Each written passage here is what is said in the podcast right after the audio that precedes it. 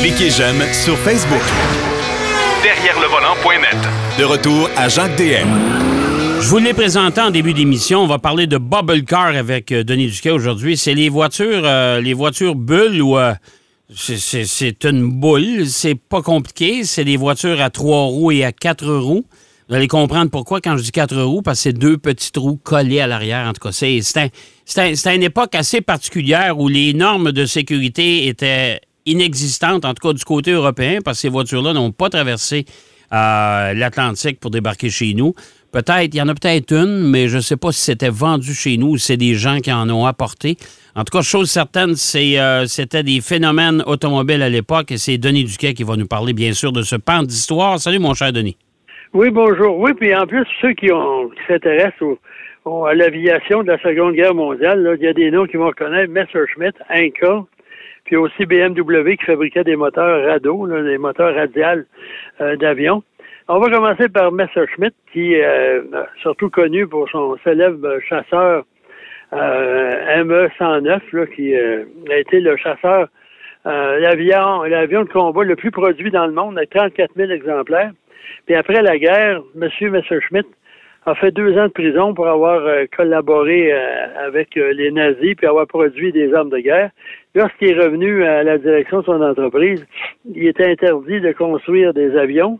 Il se tourne alors vers des édifices préfabriqués, euh, des, euh, des petits des- des petites machines à coudre, des autos, le cabinet roller, excusez mon accent allemand, et ça, en 1952. Il y a quelqu'un qui est allé le voir, puis il a dit, ben regardez, là, j'ai une idée de faire une auto à partir d'un- d'une chaise roulante ou d'un un appareil motorisé pour les handicapés.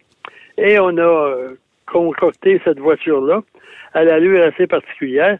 Et ça, ça s'est produit dans une, ça a été fabriqué dans une usine indépendante de l'usine Messerschmitt, qui a continué à produire différentes choses jusqu'à une certaine époque. Et le premier modèle, c'est KR pour Cabinet Roller, 175, 200. Et c'est un moteur refroidi à l'air, un cylindre, deux temps, qui a une boîte quatre rapports, mais pas de marche arrière.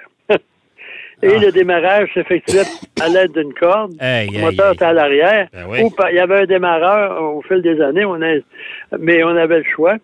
Et en plus, euh, ce qui fait la, la silhouette très particulière du Messerschmitt par rapport aux autres, c'est que c'est un canopé, comme un canopé d'avion, qui se basculait vers, vers la droite et on embarquait du côté gauche. Et ça, on disait, les gens disaient, ah oui, ils ont pris la même chose que le Messerschmitt 109. C'est pas vrai, parce que le Messerschmitt ne savait pas cette configuration-là. Non, mais, même, tu, tu reconnais que ça, ça vient. Ça donne l'impression que. Euh, c'est des, des vieux morceaux d'avion qui ont assemblé faire Ah, à peu auto. près, c'est un recyclage. Ils ont rassemblé bien des choses. La voiture, vous irez voir euh, d'ici quelques jours sur le site Internet, là, euh, derrière le volant, il y a des photos. Et on avait un moteur de 9 chevaux, 174 cc, et ça consommait 3,7 litres au, au 100 km, quand même assez élevé pour un petit cylindré comme ça. Ben, surtout, surtout que, que, comme tu disais, euh, hors d'onde, la, la, la Toyota Prius consomme à peu près ça. À peu près, oui. mais ça demande aussi, ça prouve que l'aéro commence à progresser au fil des années, une soixantaine d'années plus tard, plus que ça, même 70, 80 ans. Et la vitesse de pointe, 80 km heure, donc euh, c'est surtout un usage urbain ou entre les villages, là. Et 15 000 quand même ont été produits. Mais par contre, euh, on a arrêté assez rapidement parce que la demande s'est amenuisée. On avait des nouvelles lois euh, concernant le- les, les euh, permis de conduire. Euh, ensuite, les gens avaient plus d'argent, l'économie avait redémarré. Ensuite, entre ça une Volkswagen euh, Beetle, le choix est assez facile. Ben, les voitures étaient plus grosses aussi, là. Sais, Ouais, là, là, tu ça sais, commençait à tu sais, une Volkswagen Beetle, tu fais asseoir deux personnes en arrière, deux personnes en avant. Tu sais, déjà, là, ça avait de l'air plus d'un auto. Oui, mais en plus, il y avait un système de chauffage, hein, ce qu'il n'y en avait pas dans le, dans le, le Messerschmitt. Hey. Puis un autre constructeur d'avions qui était très réputé pendant réputé de mauvaise façon, euh, Heinkel, qui a été construit, ça c'est une compagnie qui a été euh, en, en affaires bien avant Messerschmitt, euh, puis a construit des, des bombardiers pour la Luftwaffe. Et c'est les bombardiers qu'on les appelait les Flying Crayon. là, les Britanniques l'appelaient de même, parce que c'est un avion à, long rayon d'action, mais très effilé, avec une bulle en avant, là, euh, qui avait une silhouette très caractéristique. Et encore une fois, après la guerre, on ne peut pas fabriquer des avions tout de suite. On se tourne vers les bicyclettes, les vélos moteurs et les mobilettes. Par contre, au milieu des années 50, on a la mémoire courte, on, a, on fabrique sous licence le F-104 Starfighter, que les Américains appelaient le Widowmaker, parce que ça, c'est un avion, euh, c'est un fuselage avec un gros réacteur des micro-L. Ça fait que quand le moteur euh, faisait un, ce qu'on appelle un l'avion ne volait pas longtemps. OK. Mais euh, par contre, en 1956, on, vu la demande, là, vu que Messerschmitt était là déjà, on fait le Heinkel, le cabine, avec un K. Et la porte frontale s'ouvre, contrairement au Mercedes, euh, au, au Messerschmitt. On rentrait par le côté, on rentre par l'avant, et la porte s'ouvre, comme celle d'un frigo. Même le Isetta, c'était une porte de frigo au début, qui était une poignée de frigo qui était utilisée. Ben oui, Ah. imagine-toi ça.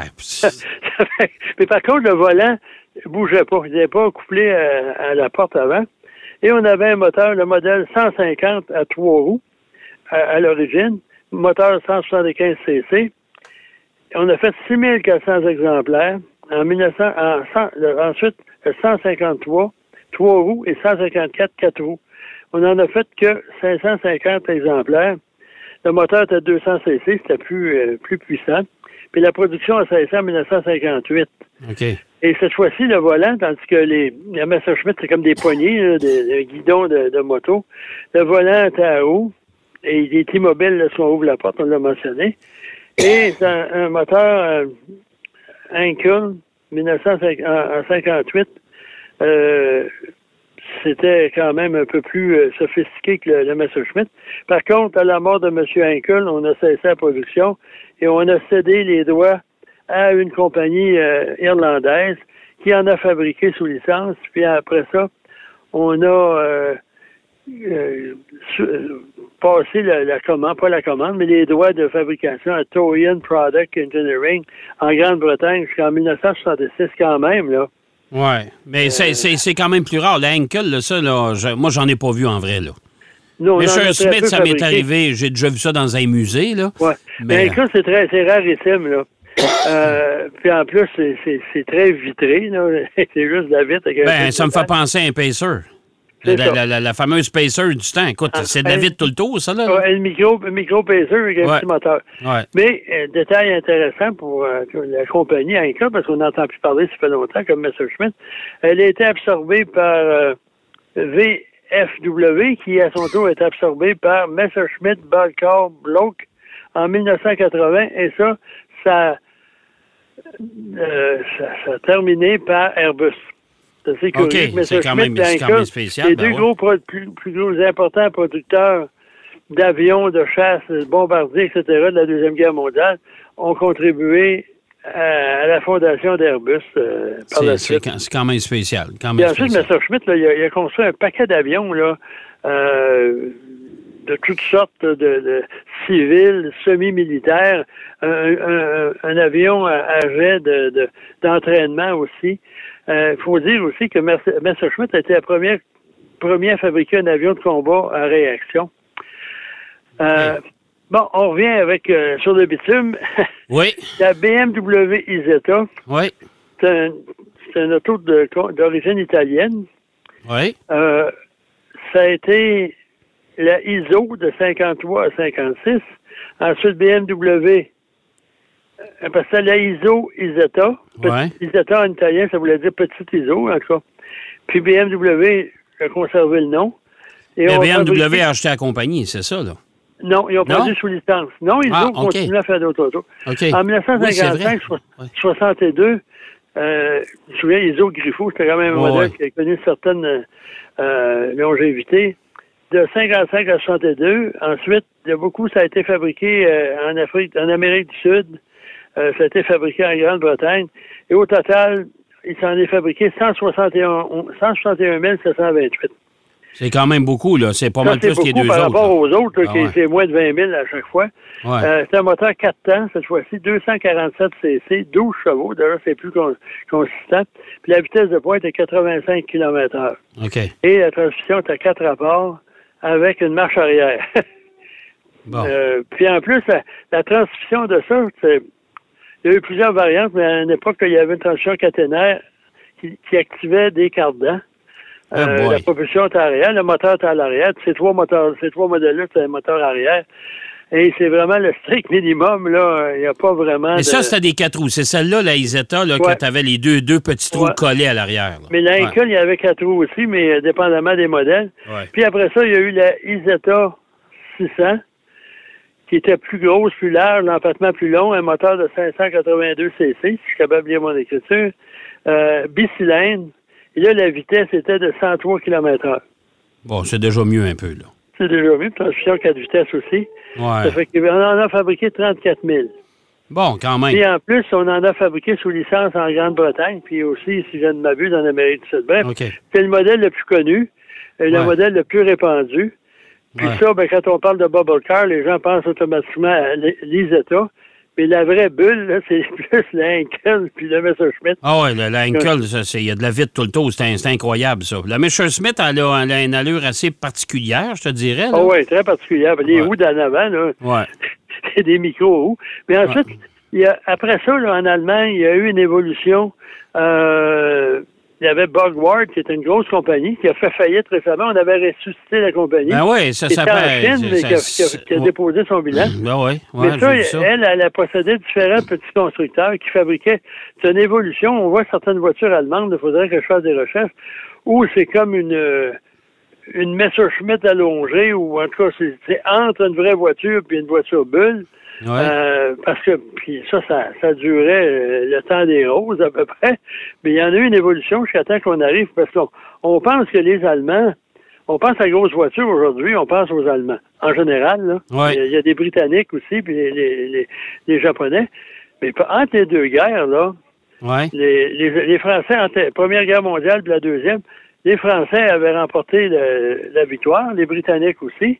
Les Allemands devaient payer des sommes de, de, de- incroyables de punition pour avoir déclaré la guerre, même si ça a été euh, une histoire assez par- par- particulière. Ouais. Et les, les Français, là, il y avait des marques là, voisins, Hotchkiss, euh, Ah, oh, oui. j'en ouais. oublie, là, Ouais. Hispano Suiza en, en France et en. Espagne. Puis les Britanniques, il y avait aussi là, plusieurs voitures. Puis en plus, il y avait des carrossiers à l'époque. Puis à ce moment-là, bon, on, fa- on fabriquait la base, puis on envoyait ça chez des carrossiers. Ouais. Euh, Ouais. Puis euh, à ce moment-là, il y avait Bugatti aussi que j'allais oublier. Ouais. Tandis qu'en en Allemagne, c'était toutes des petites voitures, parce que BMW, la première voiture, c'était les années 30. Puis c'était une Austin 7 euh, fabriquée sous licence. Ah, c'était pas bien gros, ça, cette affaire-là. là. C'était pas gros, mais Non. c'était pas luxueux non plus. Puis ils ont commencé à faire des voitures sport. Puis ils ont commencé à faire des, des motos BMW avant de faire produire des voitures. Ouais. À ce moment-là, ben, on essayait comme on voulait. Puis on faisait des chaudrons chez BMW. On faisait des chaudrons. OK? Puis chez Ah. les antiquaires, les chaudrons BMW, c'est très recherché. Ah, Parce que c'est éminemment rare. C'est fait en aluminium, c'est estampé. C'est comme en Italie, la, la, la 500 après la guerre, là, c'est pas, euh, c'est une micro-voiture elle aussi. ben oui. les, ben les oui. scooters, c'est les Vespa. Ouais. Vespa, ça veut dire guêpe en italien. Puis. Le bruit que ça faisait, le, le Ouais. moteur veut dire le bruit d'une guêpe. Puis le- l'avant, ce qui est si caractéristique des scooters là, italiens, c'était une roue d'un train d'atterrissage d'un avion. euh, de, de combat, il en restait, fait qu'ils ont décidé de recycler ça. Mais, ça, de mais le, le marché de l'automobile, après la Deuxième Guerre mondiale, le marché de l'automobile européen était tellement différent du marché nord-américain. Nous autres, là, c'était des gros chars. Hein? Ben là, on avait les moyens, puis on croyait aussi, si tu regardes les voitures de- de- américaines, surtout les voitures de General Motors, ça ressemblait à des fusées parce qu'on croyait qu'on était pour avoir des, des, des autos volantes, puis il y Ah, avait des, ailes, etc. C'était- la, la démesure, tandis qu'en Europe, c'était dans, comme on dit en québécois, c'était pas mal plein, là.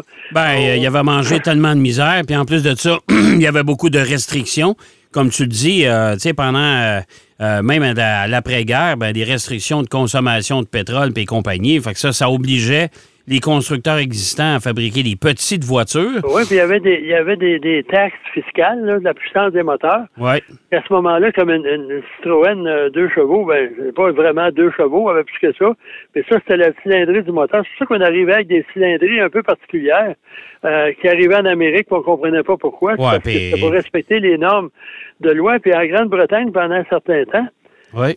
Le gouvernement qui avait nationalisé tout, fallait que tu exportes 75% de ta production pour avoir doit recevoir l'acier nécessaire pour construire les autos. Ah, OK. Puis il faut pas oublier qu'en Grande-Bretagne, mais en France aussi, là, puis même en Allemagne, mais en Allemagne, tout était détruit. Ils ont commencé à zéro. Ça a facilité les- le Japon aussi, tandis que euh, euh, nous autres, on a continué avec les anciennes usines. En Grande-Bretagne, c'est pareil. Fait que, au niveau technologique, là, on continuait de même, puis Ouais. ça faisait pareil. De toute façon, il ne faut jamais oublier, Denis, qu'en plus de ça, dans ces années-là, euh, que ce soit à Londres, à Paris, à Berlin, des places comme ça, euh, arriver là avec un gros char américain, ça ne pas, être- ça pouvait pas être facile parce que c'était toutes des petites rues, c'était les vieux Ouais, pays, ouais, les vieilles villes. sais. Un, un ami de mon père qui avait toujours des Lincoln Continental cabriolets, des grosses Lincoln cabriolets. À chaque année, il passait ses vacances en Europe, deux mois, il partait, puis une année, il décidait d'amener son auto. OK? Il dit, quelle erreur. Premièrement, quand il arrivait dans un hôtel avec sa, sa méga bagnole de luxe, Hein? Ouais. les prix augmentaient. Il allait au même hôtel, la chambre avait augmenté de 40% Tout le monde voulait avoir des pourboires. Ouais. Puis il fallait qu'il change ses itinéraires parce qu'il y a bien des villages où sa voiture passait pas. Ah, c'est sûr. C'est sûr. Ça fait que, euh, non, tout était, les grosses voitures européennes, euh, c'est un fait assez rare. là. Ça date Ben des ouais, années. ben ouais. T'avais, ben, t'avais- t'avais des grosses Mercedes ou t'avais une, une Rolls-Royce ou une Bentley, mais à part ça, c'était pas, c'était pas très gros. Hey, mon cher Denis, c'est déjà tout. Fait On que, va aller euh, se préparer, on va aller écrire un article pour le, derrière le Ouais, pour, point net pour les voitures, les bubble cars. les bubble euh, cars, pour que les gens comprennent ce- de, de- de quoi tu parlais aujourd'hui. ça a c'est c'est une allure assez particulière. Oui, tout à fait. Hey, merci, mon cher Denis. On s'en reparle la semaine prochaine. Parfait. Bonne semaine, tout le monde. Hey, bonne semaine. Denis Duquet qui nous parlait des fameuses voitures bulles. Ben oui, des bubble cars. On va aller faire une pause. Au retour, j'ai beaucoup d'actualités à vous livrer encore une fois cette semaine. À tout de suite. Derrière le volant. Retour après la pause. Pour plus de contenu automobile, Derrière le volant.net.